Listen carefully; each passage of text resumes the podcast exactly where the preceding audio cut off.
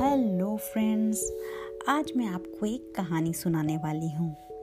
एक बार की बात है। एक सेठ जी ने अपने दामाद को व्यापार के लिए तीन लाख रुपए दिए।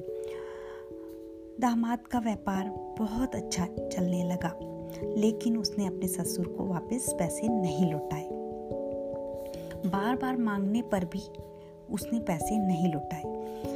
आखिर में दोनों में झगड़ा हो गया। झगड़ा इस सीमा तक पहुँच गया कि दोनों परिवारों में आना जाना बंद हो गया, बातचीत बंद हो गई। रिलेशनशिप में बहुत टेंशन हो गई। सेठ जी ने रिलेटिव्स के सामने, सोसाइटी के सामने अपने दामाद की निंदा, निरादर करने लगे, उसे हर जगह क्रिटिसाइज करने लगे। धीरे धीरे वक्त बीतता गया। सेठ जी बहुत धर्मी व्यक्ति थे, पाठ पूजा करते थे, साधक थे। लेकिन अब उनका पाठ पूजा में मन नहीं लगता था।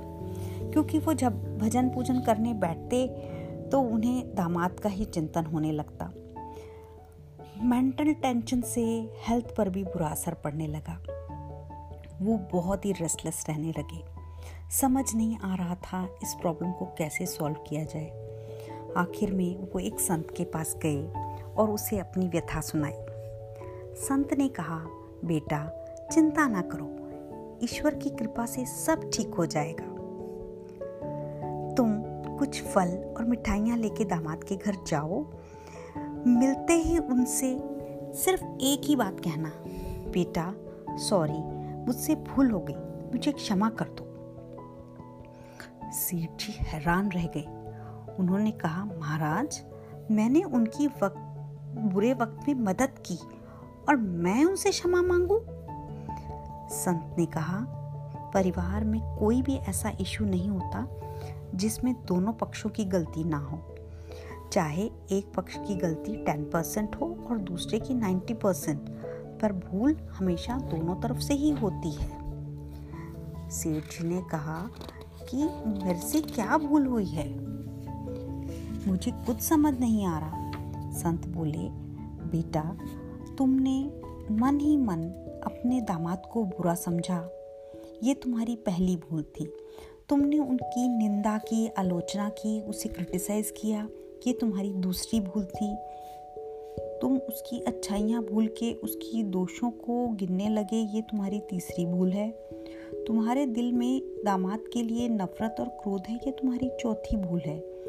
जब तक तुम बुराई करते हो और उसकी निंदा में सुनकर खुश होते हो, ये तुम्हारी पांचवी भूल है। तुम्हारी इन्हीं गलतियों से तुम्हारे दामाद को दुख दिया। तुम्हारा दुख मल्टीप्लाई होकर तुम्हारे पास लौट रहा है। तुम उसकी मदद करके भी बुरे बन गए। जाओ, अपनी भूलों के लिए क्षमा मांगो। नहीं तो तुम चैन से नहीं जी सकोगे, ना ही चैन से मर सकोगे। क्षमा मांगना बहुत बड़ी साधना है। तुम एक धर्मी व्यक्ति हो, साधना करते हो। सेठ जी ने कहा, संत से सहमत होकर उन्होंने प्रणाम किया और अपनी पत्नी के साथ दामाद के घर पहुँचे। उन्होंने दरवाज़ा खटखटाया तो उनके दोते ने दरवाज़ा खोला। सामने नाना जी को देखकर तोता हैरान रह गया और खुशी के मारे ज़ोर ज़ोर से बोलने लगा, मम्मी, पापा, देखो कौन आया है? नाना जी आए हैं नानी जी आए हैं। माता पिता को दरवाजे पर देख के दामाद और बेटी को लगा जैसे वो सपना देख रहे हों। बेटी खुशी से दौड़ पड़ी। पिता के पास पहुंचकर बोली, पिताजी, आज आप पंद्रह वर्ष बाद हमारे घर आए हैं। सब इमोशनल हो गए। वह रोने लगी, वह कुछ बोल नहीं पा रही थी।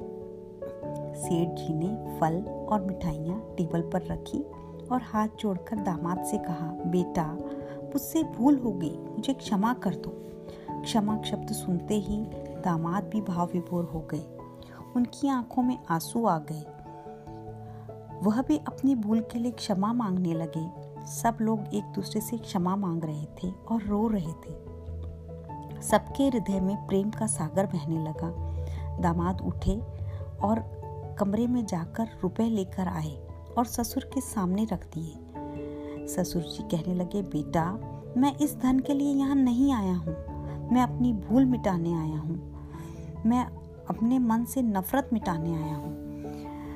जिसने इस नफरत ने प्रेम को कहीं दफना दिया था, मेरा आना सफल हुआ, मेरा दुख मिट गया है। आज मैं बहुत खुश हूँ। दामाद ने कहा, पिताजी, ये रुपए तो आपको लेने ही होंगे। मैं आप, अपने आप को कभी क्षमा नहीं कर पाऊँगा। प्लीज़ आप ये धन ले लीजिए। सेठ जी ने दामाद से रुपए ले लिए और अपनी इच्छा से अपनी बेटी और नातियों में बांट दिए। सेठ जी के मन से दुख, चिंता, तनाव, भय जैसी मानसिक परेशानियाँ दूर हो गई। मैं ये कहना चाहती हूँ कि क्षमा जो क्षमा जो है, वो मनुष्य का सबसे बड़ा गहना है। क्षमा मांगने वाला कभी छोटा नहीं होता। पर क्षमा करने वाला की अवस्था बड़ी हो जाती है। भले वो फ़िज़िकल वर्ल्ड में हो या स्पिरिचुअल वर्ल्ड में, मन में जेलसी हेट्रेड एंगर क्रिटिसिज्म जैसी फीलिंग्स हमें ही परेशान करती हैं। हमें अपने हृदय में क्षमा रखनी चाहिए। भले कोई हमारे सामने छोटा हो या बड़ा, भले गलती हो या ना हो अगर झगड़ा समाप्त करना चाहते हो तो क्षमा कर देना चाहिए और क्षमा मांग लेनी चाहिए। धन्यवाद।